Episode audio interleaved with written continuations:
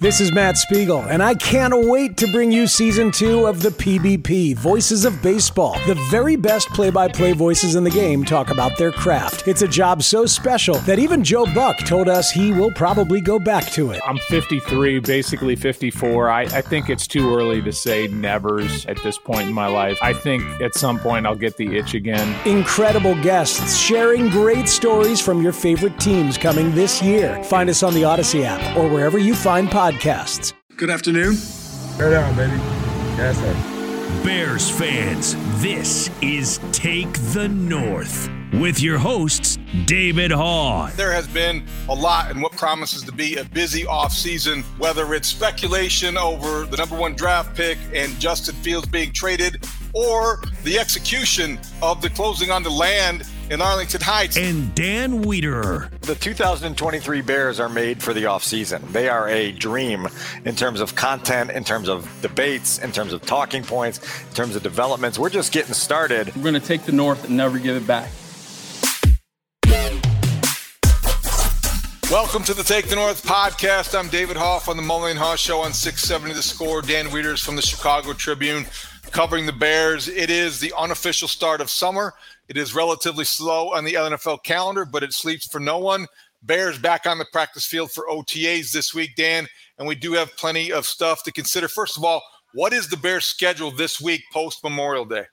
Yeah, we are back in the OTA portion of the offseason program. Another 3 days of organized team activity practices in Lake Forest. Wednesday will be the day this week that is open to the media, the chance where we'll get a chance to see Justin Fields throw routes on air to DJ Moore and the rest of the world get all in a lather about the video clips that come off of that.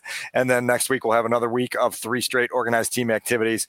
2 weeks from now, we'll get the mandatory team minicamp, which we'll be able to be at every single day to watch Justin Fields throw passes to Chase Claypool, in which everyone will get all in a lather about, and we can discuss all of it. And maybe even Darnell Mooney, is that in the cards? Is that in the plan? Do you think he can be back on the field for minicamp? I highly doubt he'll be back on the field in any sort of team-based drills. We'll see where he can progress to. I think they are very optimistic about his ability to be ready for training camp and want to prioritize him being available and ready for training camp. Darnell obviously recently shared that he had tightrope surgery to repair a fractured fibula down near the ankle. He's got screws now in that left ankle, and now it's going to be a matter of us using our eyes to see how he looks with the metal in his body. I know you were very worried around draft time about people that were going to get metal detectors going off at the airport because of surgeries they've had. Well, you can add Darnell Mooney to your watch list. Oh, don't think I haven't already added him there. I'm already concerned in advance. I'm a preemptive worrier. So we will talk about many things. We're going to talk about Chris Simms' quarterback ranking list. We're going to talk about the Twitter spat that you engaged in over the weekend. David Montgomery had plenty to say about joining the Lions. DeAndre Hopkins has a new home. Jimmy G is uncertainty about his next move with the Las Vegas Raiders. Demolition will begin this week at Arlington Heights at the old race course, and that's really something to keep an eye on, Dan. But look, this is this time of year where there's a lot of NFL debate, some of it, most of it manufactured and maybe not all that relevant, but it is interesting. And it does force us to kind of take stock of what we're watching and what we're seeing. And Chris Simms is the latest from NBC Sports, and he's got a great debate show on a daily basis with Mike Florio. Those guys are very compelling in terms of addressing things that they know how to light a spark. And Chris Simms' quarterback rankings from 40 to 20 certainly did that. Justin Fields comes in at number 23. Now, it depends on how you look at it, whether you feel like he was unfairly ranked too low, or maybe that's about right, or maybe some people, I doubt it, but feel like it's too high. Where do you come down on what Chris Simms thought in terms of where Justin Fields ranks among NFL quarterbacks? Well, first and foremost, for our audience, he was sandwiched in between a group at 25 and 24 that included Kenny Pickett and Baker Mayfield. 22 and 21 were Jimmy Garoppolo, Tua Tagovailoa, and number 20 was Mac Jones. So it tells you kind of the tier he's on. Mike Sando every year at The Athletic goes through and asks executives and people that are talent evaluators in the league to help him put together his quarterback tiers. That usually comes out later in the summer around training camp. I would imagine that Justin Fields will be in a similar tier when those rankings come out later later. This is how the league views Justin Fields in his current state. Justin Fields is going into a prove-it year without question here, where his ability to climb that ladder is going to be open for him. And he's going to be able to prove to the world that he's better than some people say. But for right now, this is kind of how he's viewed. And David, what was most notable to me was in listening to the entirety of Chris Simms' discussion about Justin Fields, he told no lies. I know there are a lot of Bears fans and people in Chicago that got really riled up by some of the criticisms that Chris Simms put forth on who Justin Fields is as a quarterback. There was some contention that he didn't put enough spotlight on the supporting cast that Justin had to play with in 2022, which has obviously been very well documented on this podcast. But I do think that he was very, very honest and very, very consistent with what we have heard from people that we have talked to both late last season and throughout the offseason about what Justin's thumbnail scouting report is in the NFL. And so I have no problems with where he is in the ranking or the logic he used in getting there. And I know you've got some thoughts on that as well. Yeah, I think that before we hear from Chris Simms himself, I was most surprised looking at the list of, say, 25 through 20, where Tua was. I thought that was a little low for a quarterback who, obviously with the concussions, those are going to downgrade him. But if there was a quarterback between 20 and 25 that I thought maybe didn't belong there, it was Tua Tagovailoa because of what he's capable of doing. And I think that he might be ahead. Now, if you want to have the conversation about, well, who would you rather have, Tua or Justin Fields? I think it's a little different in terms of potential. But based on production, if this is what this list incorporates, I was a little surprised there. 23 for Justin Fields. I would probably have him a little higher. But let's hear from Chris Simms in terms of why he put Justin Fields right now where he did. God, we got that. Insane runner. Like insane. Like where you go, it's insane enough to, when you put him up there with some of the better receivers and running backs in football, you go, it's as dangerous as some of those guys in the open field. But his throwing is a collection of great plays with no consistency. In fact, his overall quarterback game is that. And that's where he's 23 for me, right? Yeah, I know. Hey, look at some of the games where he had good stats and good runs, and you go, ooh, but they lost, and he still made a number of, mistakes or bad throws in those games to where I can't buy into it yet. I got to see a little bit more before I can start to say, oh, he's ready to take over the world here or do something special. Right. I think, where are the bad throws coming from? Why are they happening? His motion is still funky and he has no confidence in his throwing. Right. He turns down more what I would call NFL open throws than anybody I watched in the top 40, where you go, no, he's open. It's tight, but that's NFL open. And he doesn't want to throw it because he doesn't trust where it's going to go. And that I know. I've been there before, too, where you lose confidence, your mechanics are a little off, and go, wait, I don't control it. And you start to turn down plays. That's Chris Simms. Interesting stuff. No lies told. Like I say, no lies told. This is a quarterback who had an 85.2 passer rating for the league's worst passing attack in 2022. He obviously does a lot of special things as a runner, which Chris Simms noted and said that he's as dynamic in the open field as a lot of running backs and wide receivers in the game, which is high praise for who Justin is as a runner.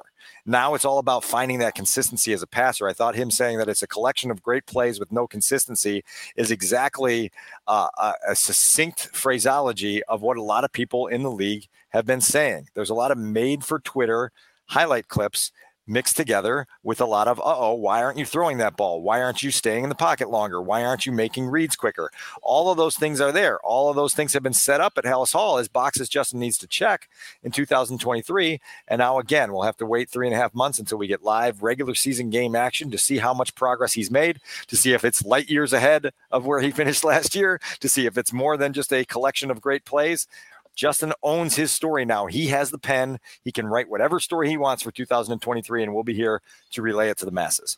That's a good way to put it. I think the things that stand out to me are about the great plays, as you point out, with no consistency. That's what's eluded Justin Fields as an NFL quarterback. Also, the mechanics, if you want to call his throwing motion funky or unorthodox or lacking fluidity, however you want to describe it, I think that Chris Simms is onto something. And again, this is very difficult sometimes to talk about these things objectively because the way Chris Simms is talking about Justin Fields, to me, the way I'm interpreting what I hear is that this is the way a coach would evaluate Justin Fields if Justin Fields went to him for a quarterback clinic or a weekend, or frankly, if Chris Simms were Justin Fields' quarterback coach with the Bears. These are the things that he would introduce on day one of season three and say, you know what, our ceiling is as high as any young quarterback in the NFL. But where we are right now, we've got a lot of work to do to get there. This is what we need to work on. That's not an insult, and this isn't criticism of Justin Fields. This is objectively evaluating where this immense talent, this special player, is right now and where he can go if he can change some of these things and improve upon them. Peanut Tillman was the guest speaker at the start of rookie minicamp earlier this month. And one of the messages that a lot of players and coaches took away from Peanut Tillman was the concept of run towards criticism. Understand where your flaws are, understand how coaches and people that you trust see your game, and then work to improve that. This applies directly to the starting quarterback of the Chicago Bears right now, and I don't think Justin runs away from it, never has. That's what I was going to ask you, because you're up there a lot more than I am, and I think that based on what we hear, based on the answer to the question last week about the contract, I care about wins, not about contracts, the way he is wired, it seems like he can accept some of these objective analyses of his game better than the people around him, perhaps, or Bears fans or media who are very defensive when it comes to objectivity surrounding Justin Fields. And I'm not saying that to be snide or anything else, but I think that the player is better equipped to handle. Run toward criticism is a great way to put it. And Peanut Tillman knows that, because that's sort of an old school approach. But I think Justin Fields is an old soul in a young quarterback's body. So this makes a lot of sense, and I think it's encouraging for Bears fans that he is like that. So he's not going to overreact to slights like this, and he's going to take just enough. He's got just enough Jimmy Butler in him, if you will, to take everything as a perceived slight and use that to his advantage. Well, and it doesn't have to be an edgy motivation. It has to be a internal self-drive motivation, which Justin has. One of the things, I'll say it for the 1000th time, if I'm creating a quarterback from scratch, I will get several strands of Justin Fields' DNA, and I will replicate them, right? Because the guy is tough as nails. He's mentally strong. He's capable of leading. He's capable of riding the roller coaster that comes with an NFL season. He has a mentality to bring others around him along for the ride, to point the thumb instead of the finger. All of the things that you want in that pinpoint leader of your offense and of your football organization, Justin Fields embodies. Now he has to become consistent as a passer. This isn't that hard to understand, and I think most of the league now has its arms around it. I think it was difficult within the season last year to kind of surf through the euphoria and all the things that came with all the rushing exploits and the highlight reel plays and get a true understanding of where the quarterback growth process was. I think as we've scaled back, more and more people have been able to watch more of Justin, to deliver their feedback on what they're seeing, Chris Simms being the latest. And it's a very consistent thumbnail. That's the whole thing here, David, is this is not some shock jock, come up with an extreme take so people will listen to my podcast take. Chris Simms said what a lot of people have said in different forms, and it's a very consistent scouting report on Justin. Justin is the only one that can change that, and now it's the Bears' task to bring the best out of him as they go forward. And to their credit, they have now done a lot of things with personnel upgrades and now, you know, unifying him with the coaches, whether it be Luke Getsy or Andrew Janoko or Matt Eberflus, that are going to help him try to clear these hurdles that need to be cleared in 2023. Last thing for me on this before we move on, I would just say that all that we said about the description or the analysis or the evaluation of where he is valid. If you're a Bears fan and you do want to get triggered by something in this list, before we hear from next week, the 20 through number one, I think that's when Chris Simms in a couple of days is going to release the rest of this list. I don't think that if you look at 22, 21, and 20, 22 is Jimmy Garoppolo. Too injured too often for him to be ahead of Justin Fields in my book. Sure. 21 is Tua. That's too low for him, because I do think that he is on the verge, if he can stay healthy, of breaking through yet again. And I think he did that to some degree in 2022.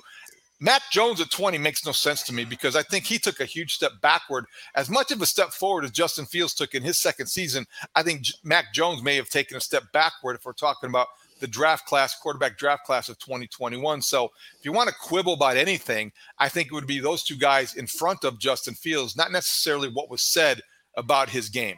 Those are fair points, and I need to listen deeper to what the evaluation of Mac Jones was. I think there's some wiggle room given for the situation he had around him last year with the strangeness of Matt Patricia and Joe Judge being the guys kind of ushering him through the process, and we'll see where he goes and what's going to be, again, for as much as at stake for Justin here, there's a lot at stake for Mac Jones as well. I always prefer the tier system when we're doing these rankings, even during draft time. You know, it's really easy to get caught up in like, okay, this is guy number 37 and guy 39. Well, if you zoom out and you see that they're all really kind of on the same level and they're just bunched together, order them however you want, the tier system makes a lot more sense in my brain. That's why I look forward to Mike Sando's piece in The Athletic every year, because it very successfully, usually you say, okay, this is the tier, and it makes sense to me. The brain computes that way.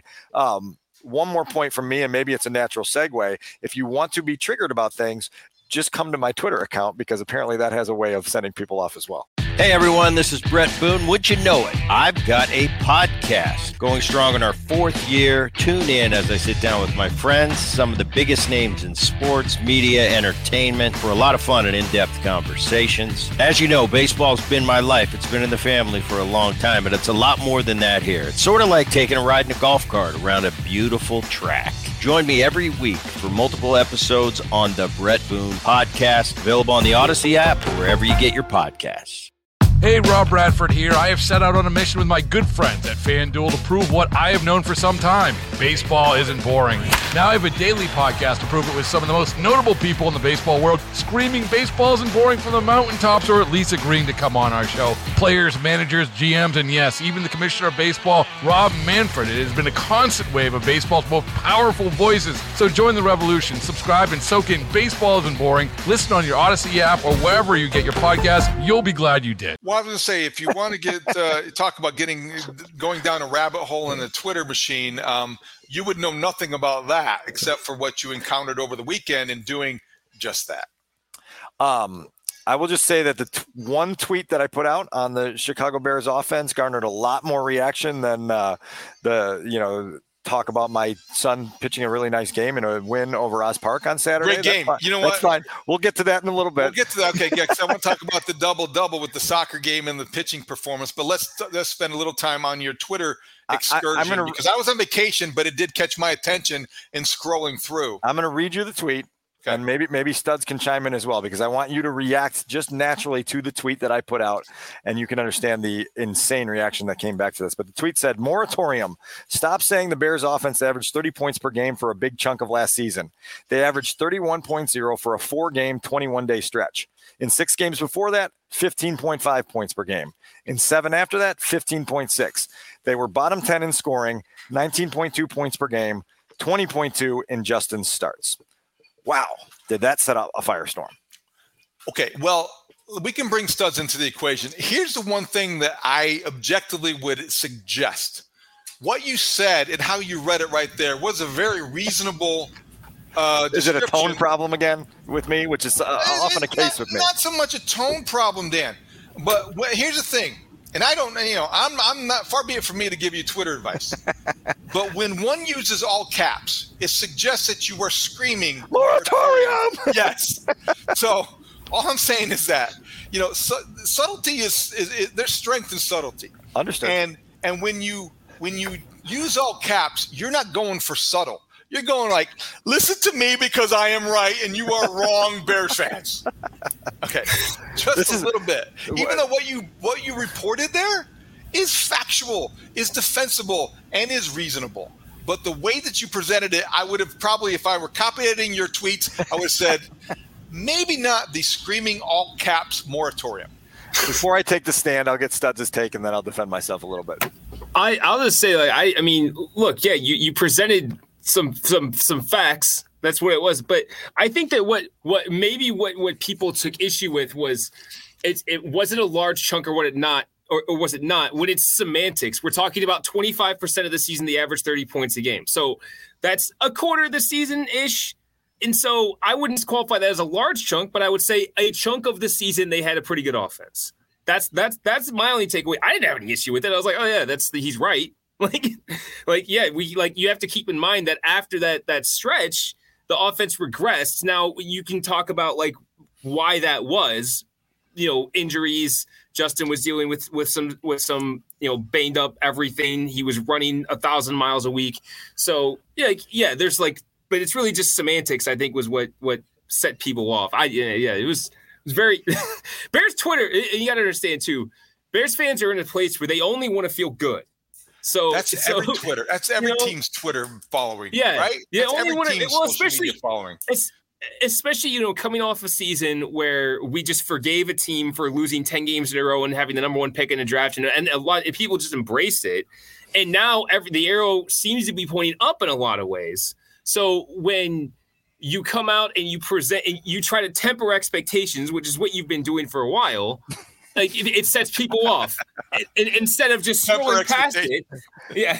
Instead of just scrolling past it, they decide they have to respond. So I don't temper expectations. I create a reality zone, and the reality zone has a fence that I like to keep people inside of, because when you get outside of the reality fence, people start doing crazy things, and they're doing keg stands on the roof, and they're doing cannonballs, triple Lindy's into kiddie pools below, and it's dangerous. And that's all I'm trying to do. And I probably should stop doing it. No. Don't stop doing it. But just again, it's a little bit in the wording.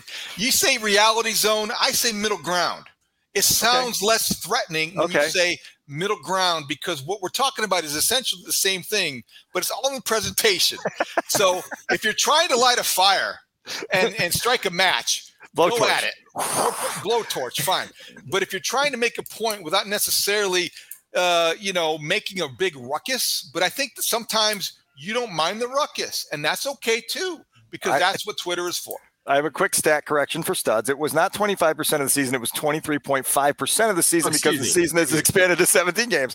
So more than 3/4 of the season, they had an offense that was half as good points per game wise, right? Averaging less than 16 points per game in the first 6 games of the year and the final 7. And yet people focus on a 4-game, 21-day sample size as being the compass that tells them the direction to go on their GPS. And you go, well, wait a second. Why are you ignoring the sample size that is 3 times as big as the one that you chose?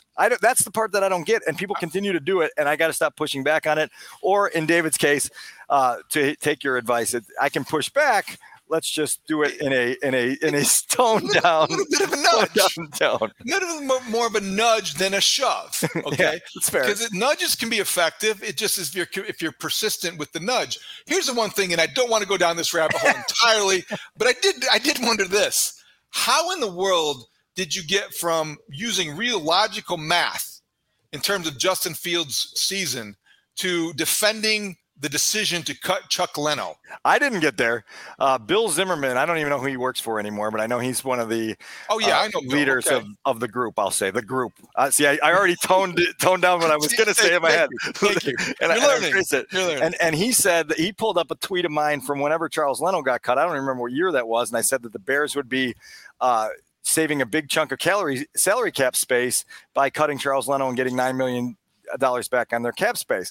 He went and equated that $9 million off the total cap and said that was only 5%, and that didn't qualify as a big chunk, but somehow 25% of the games doesn't qualify, all this. And I said, look, the Bears at that time, when they cut Charles Leno, had $500,000 worth of salary cap space. They got an 1,800% increase in salary cap space by cutting Charles Leno. Therefore, it qualified as a big chunk. It was a stupid thing that he obviously went out and searched on Twitter at Dan Wiederer, big chunk, and pulled that up to try to pin me in a corner on something that was really stupid. And so there is a point where I get your point, and I'm going to tone it down, but I also am going to be allowed to defend myself when some of these people come at me so full-fledged that it makes absolutely no sense. I know I'm Voldemort in some of the world. That's what I was talking about when I said some people were out there arguing semantics. I didn't know if you were going to bring up that specific tweet, because I also saw that, and I was like, well, this is just semantics. It's just who cares at that point, right? Yeah. Yes. Correct. We're arguing over the definition of big chunk, which is just the ultimate Twitter argument. Well, ultimate Twitter is a great way to describe all of this. It's why the day that I get out of this business is the day day, I delete Twitter from my phone and never turn back. I'll say, good seeing you all, and have fun down the road. One thing you have to count on when you're playing the Twitter game, and this is why I'm trying to give you some sort of reasonable advice here. You can never account for the non sequitur gotcha. Okay. No, so yeah. They're coming. We'll try to play the non sequitur gotcha game, because pull something that you tweeted at some point that related to what you're tweeting now, and find the inconsistency or the illogical connection. But it just is one of those things that comes with the territory. My last sentiment on this, I have enough self-awareness to understand that Twitter does me no favors. I do Twitter no favors. I am not built for Twitter. I think that people that listen to me, that watch our videos, that see me in different forums, I understand what I'm saying. Twitter doesn't do it well, because I struggle with tone on there. Caps lock gets into my way every once in a while. Exclamation points get out there. A little bit of condescension creeps into the way I phrase things, and I can't wriggle free of it. But the much more likable version of me is here talking to you right now. Self-awareness is a good thing, and I'm not criticizing as much as I'm trying to help you out, because I felt for you when I was on vacation and going down a rabbit hole, and I couldn't stop you. Okay, moving on. So speaking of maybe things that came out the wrong way, David Montgomery was watching a video game with Chauncey Gardner, right? With the Detroit Lions. Chauncey Gardner-Johnson, yep. Yeah, Chauncey Gardner-Johnson, the new Lions defensive back with the new Lions running back. And they were doing something on the Twitch stream, I think playing NBA 2K, I guess. Just talking to each other. This is the world now, right? Play video games and talk, and we're going to live stream it to millions of people. I found it very distracting, Dan. Because they're doing something else. But anyway, David Montgomery basically said it was nice to be appreciated by a team. Look, I think you may have been taken out of context. I don't know. All I can say is this. The Bears appreciated David Montgomery. There's no doubt in my mind. And they even would have liked to have had him back. Didn't he turn down the same similar kind of Very comparable from multiple sources. From multiple sources, that the Bears thought that they had presented an offer that was at least as good as the one the Lions presented. So that's one thing to debunk there. The idea that if the Bears had been the highest bidder, David Montgomery would still be here and he wouldn't be complaining. He clearly wanted a fresh start. And he's vocalizing some of the reasons why he wanted a fresh start. It's okay to push back on what he said. It's okay to say that the Bears made the right decision. But, David, here, I'm going to read you the full quote that caught my ear, because there's one thing in here that was interesting to me. He said, "That's all I was used to, and it got to a point where it sucked the fun out of the game for me, because I'm a competitor.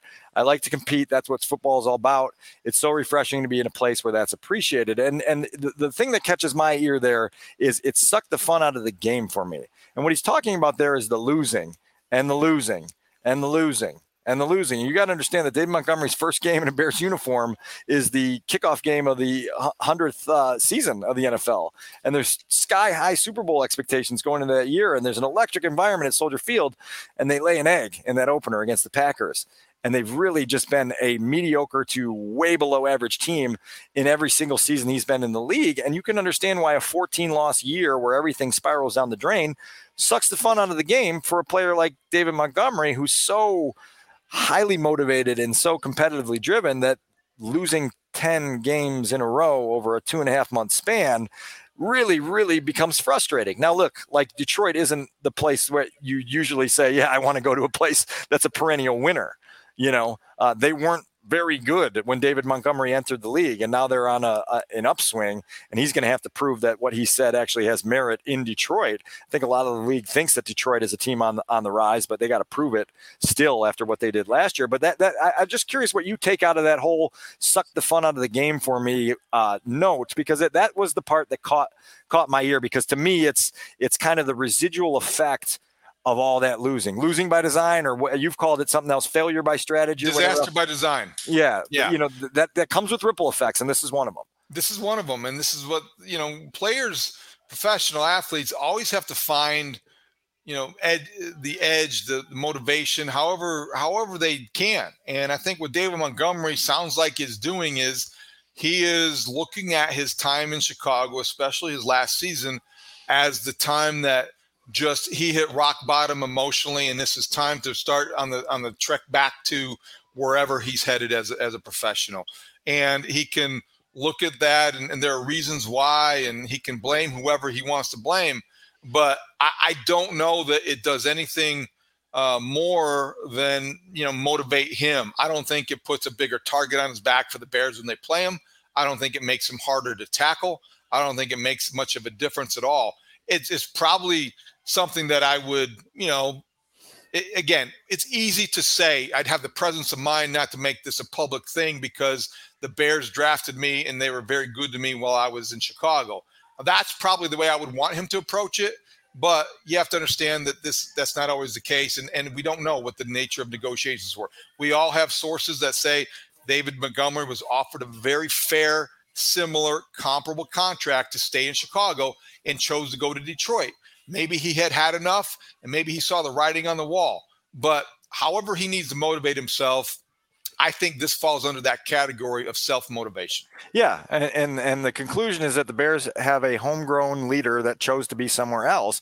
And you say, okay, just take note of that inside the building. Like, how do we keep these guys wanting to be part of our program going forward? Success is obviously a huge part of that. I also understand the pushback. I heard from people in the building that said, listen, like David was part of their leadership group. If he wanted to change the mentality and the approach to things, he had a voice in that locker room. He had control to create a tone in there. And that David is well known inside the building at Halas Hall as being not only a fiery competitor, but occasionally very moody, you know, and moodiness creates some emotions that maybe lead to frustration. I wish him well in his next stop. I think he'll do well there. I think the Lions are willing to welcome him there. I think the Bears wish him well. There doesn't need to be any sort of bad blood, but I do think it is notable that, you know, that this is at least some shred of evidence that the disaster by design comes with some things that you probably didn't intend. Yeah, unintended consequences. I'm sure that falls under that category. Last thing on this is that when you talk about creating that culture that we always reference when you're talking about Brian Poles and Matt Eberflus, they pride themselves in being the same guys every day. They pride their structure and their practices and their game weeks as being the same thing every time. To really build a culture that you're proud of and that is consistent with what you espouse, you've got to have players who are the same guys every day. Now, as much as respect as we have for David Montgomery and all the things that you heard while he was here, which remain true, he's a tough guy and all those things. What you said about his moodiness, what he said about maybe being up and down, understandable given the circumstances of all the losing, but you wonder if he was a guy that they felt like was ideally equipped to handle everything that came with the rebuild. And maybe not. Look, it doesn't take – you look at what David Montgomery is saying on the way out, and you look at what they're saying about Roschon Johnson on the way in. And that's their trains are passing in the night, yep. But it's not accidental there. Well, that was the other thing I was going to say to punctuate things is that this position in this league is the cruelest position there is because it's such a give us your all and we're going to kick you to the side as soon as your gas tank goes below a quarter of a tank. And so that creates a level of pressure and expectation and emotion on running backs in this league that's hard to deal with, particularly when you're on a team that's losing. And so, look, that's all part of it, and we'll see what David does in a very interesting backfield situation in Detroit now. We'll see how they kind of balance him and Jahmyr Gibbs and how his role shapes up there in what is obviously a very, very pivotal year in that organization, which they are the team, David, that everyone thinks is going to take the North in 2023, and David will have a say in that. And if he achieves that, I'm sure he'll be a lot happier, and the fun will be sucked right back into his life at that point. It'll be infused. Okay, last couple things before we get out of here. DeAndre Hopkins was released by the Cardinals. That's a big number. They have made themselves, I think, the tanking capital of America, pro sports America, with Chicago for the last year. I think that Glendale, Arizona is now making its bid because the Cardinals have to be tanking if they're making these kind of decisions. They're going to be really bad, and DeAndre Hopkins won't be there. Where does he land, Dan? I think the Patriots make a lot of sense. I don't think the Bears are even need to make a phone call because of the price and what they already have at the position. But I just wonder what your thoughts are on DeAndre Hopkins. Yeah, I think Buffalo and Kansas City are among the odds-on favorites. The Bears, I think, were 14th in the points bet odds to land DeAndre Hopkins. Oh, I mean, Patriots. This is, yeah, I mean, that's on radar as well. I mean, he's in his 30s. You know, this is not, we've talked going into free agency that the Bears were not in splurge and surge mode at this time. And so they're not going to go break the bank for a 2023 edition, particularly after they traded for DJ Moore, particularly after they traded for Chase Claypool, particularly after they're trying to get a full evaluation of Darnell Mooney in a contract year. Their receiving core is pretty much solidified, and they're ready to get to the starting gate with that group as they try to address other areas. It's not, you know, DeAndre Hopkins also has a choice, and the idea of him having suitors that are in position to win this year is pretty realistic, you know. And so you're gonna try to create multiple bidders, and you're gonna find one that gives you a really good deal, and you're gonna find one that's positioned to allow you to play deep into January potentially. And so the Bears don't really figure into this equation. It's always a nice thing to do when a big name guy becomes available, is assess what his fit is here. But I don't think anyone in the league thinks that there's much of a chance of a union there. I don't think he lands in Vegas either, but it's certainly interesting with the Raiders, unrelated to the Bears, but a local guy, Jimmy Garoppolo, looks like he could be having some issues with his foot. It looks like he could be having some issues with getting on the field. And could he be having some issues with a contract that includes now, according to Pro Football Talk and Mike Florio, a waiver that if he doesn't pass a physical, they can get out of that deal. That's a very big story around the league this week. Interesting contract structure, reading about that, in that essentially it's my understanding he's got to play a game before his deal becomes guaranteed, you know. And so they've got this out that doesn't typically exist in these contracts, and along with that there's an acknowledgement that he failed his physical when they signed him, and it was essentially, man, this foot, whatever bone is broken there in his left foot, has a chance to get worse as he continues to play football, and if he can't get himself in a healthy place there, there's an easy exit for the Raiders. But man, I'm guessing they don't want to take that exit, because then where does that leave them after making an addition and trying to figure out what Jimmy Garoppolo could do to revitalize their hopes? It leaves them with Josh McDaniels calling plays for Tom Brady again, potentially. But part owner Tom Brady, who would have to get a whole bunch of people to sign off on him, you know, coming back to play, and the confusion and the drama of it all is too much.